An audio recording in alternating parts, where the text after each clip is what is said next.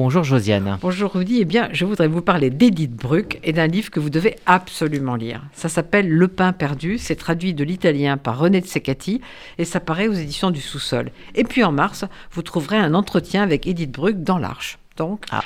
voilà. Le pain perdu, c'est un bouleversant récit de mémoire de cette femme qui est née en Hongrie en 1931, dans la communauté juive d'un petit village.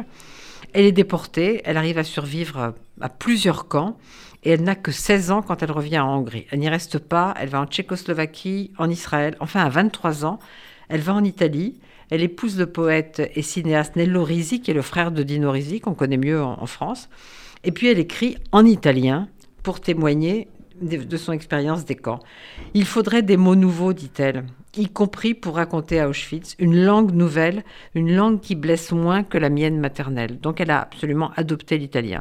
Elle a donc écrit plusieurs livres, dont des poèmes, mais c'est ce pain perdu qui est paru l'an dernier en Italie qui l'a propulsé au rang de best-seller, soudain, à son âge.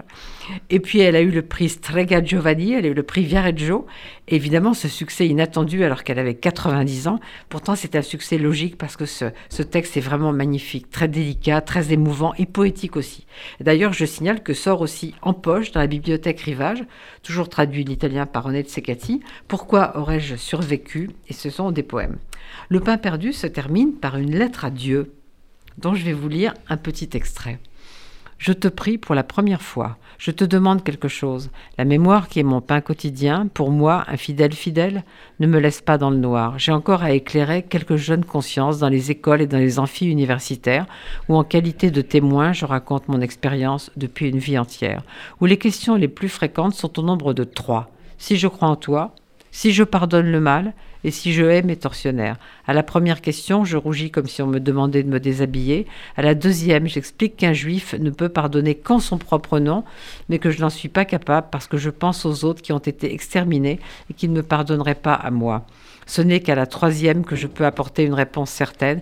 Pitié, oui envers n'importe qui. Haine, jamais. C'est pour ça que je suis saine et sauve, orpheline, libre, et c'est ce dont je te remercie dans la Bible Hachem, dans la prière Aidonai et dans la vie de tous les jours, Dieu.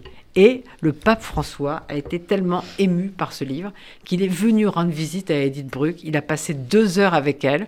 Et au bout de ces deux heures, il a dit Je suis venu ici chez elle afin de la remercier pour son témoignage et pour rendre hommage au peuple martyr de la folie du populisme nazi.